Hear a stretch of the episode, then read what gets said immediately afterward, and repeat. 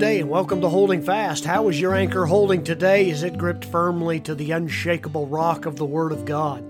And I'll tell you, that's all the more important because there's a lot of people that'll come along these days and tell you something that God said when God really has not said that. And that happens quite frequently, given that there are many that are uh, uh, um, that are substituting their own visions and their dreams and their own uh, fleshly thoughts for the Word of God and say God gave it to them.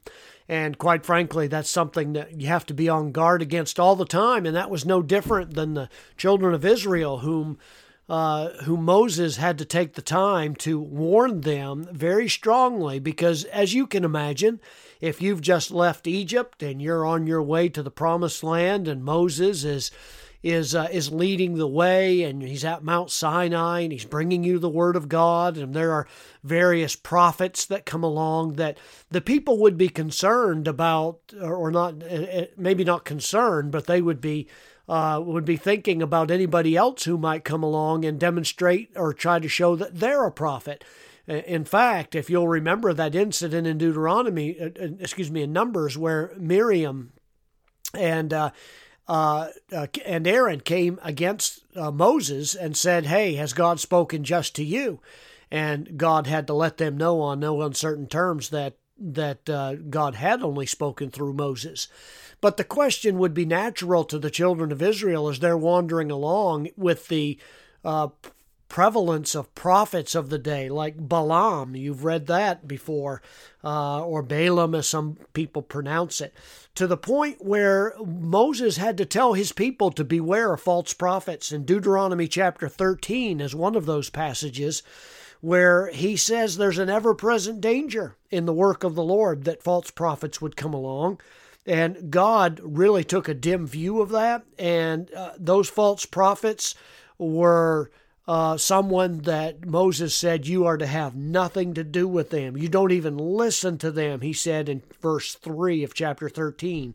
But more, you know, and it's even more serious when you think about it because God said you're not even to allow a false prophet to live, that he ought to be, they ought to be put to death.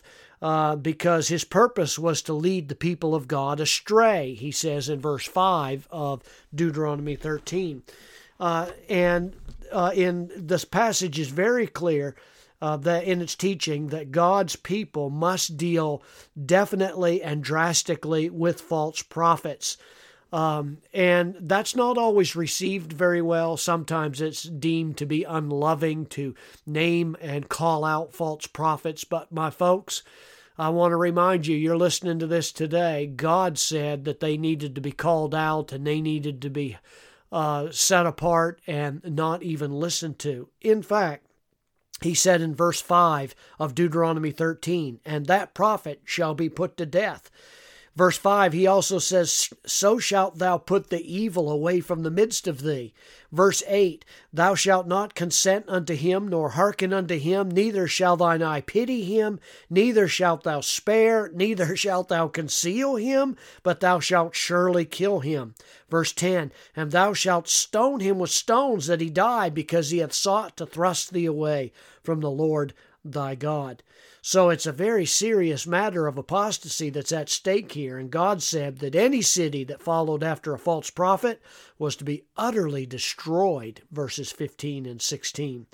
You know, there's another passage in Deuteronomy 18. These are two major passages where Moses took up the question that was given by the Israelites How are we to know if that prophet is legitimate or not? And Moses said in chapter 18, he said, If everything that that prophet says comes true, then he is of God. But if he is wrong on one, even a slight matter, then you are to disregard anything that that self proclaimed prophet uh, says because it's illegitimate.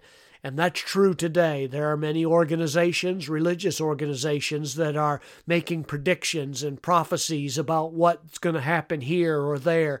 And the Bible says that if they have even one wrong, they are proven to be false prophets and to be completely dismissed. I'm not advocating to go out and, and kill them, of course, but what I am saying is that you are to give them no mind at all, no part in you, so that you might be entirely captivated by the Word of God. So I encourage you today.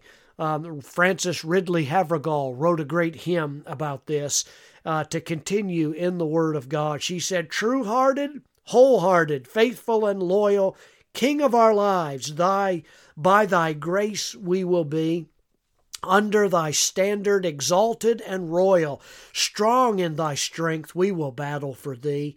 Peal out the watchword, silence it never. Song of our spirits, rejoicing and free. Peal out the watchword, loyal forever. King of our lives, by thy grace we will be. Well, there's a great truth. Deuteronomy 13, verse 4 says, Ye shall walk after the Lord your God, and fear him, and keep his commandments, and obey his voice, and ye shall serve him, and cleave unto him. Why don't you make that your purpose today and say, Lord, grant me wisdom and discernment to understand uh, what your word says and to follow after it wholeheartedly and loyal to him alone and to his word. God bless you today. I'm praying for you. Want you to walk in obedience to Him and make sure that your allegiance and your loyalty is entirely are all about Christ. God bless you today.